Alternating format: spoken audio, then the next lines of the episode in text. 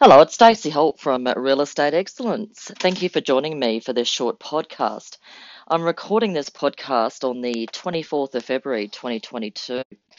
Now, just a, a shout out in relation to, firstly, most importantly, um, the government, the Queensland government, have announced the commencement date of stage one of the tenancy law changes that we know were passed by Queensland Parliament in October 2022.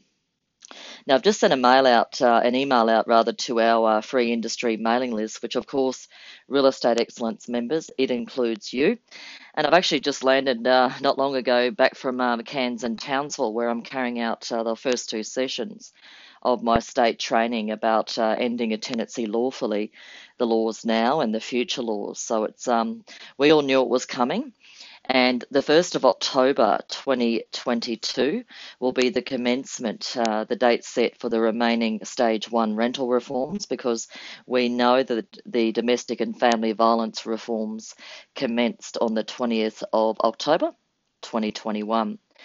So the remaining um, new laws that again were passed by Queensland Parliament under the Labor government housing strategy and um, and all that we've known for for a number of years now.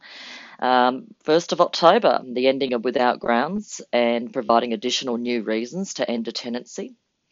And there's uh, pet changes in relation to the owner and the tenant's rights. Um, the minimum housing standards, we know uh, when they're commencing in 23. So I just want to give a quick shout out to say that um, we know the date now. So for stage one, October 1, 2022. Now, as most would be aware, we know there's two stages to these new laws. Now, uh, Miss Leeanne Enoch, the Minister for Housing, who looks after the RTA and the Queensland tenancy laws as part of her ministry and her portfolio, uh, we've known for quite some time, actually pre COVID, um, that there's going to be a two stage uh, reform process. Uh, she has stated today that um, it will be during this year that stage two um, will be looked at and um, and pro- progressed basically and progressing further reform with stage two of the tenancy laws.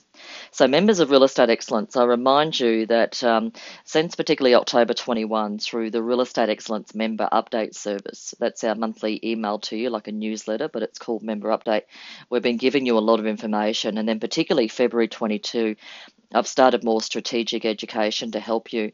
And this February 22, the part of the member update was the minimum housing standard laws, what your agency and your lessor, so the lessor newsletter gave you everything you need to know and then March is going to be pets, and then April's going to be ending a tenancy, and so forth.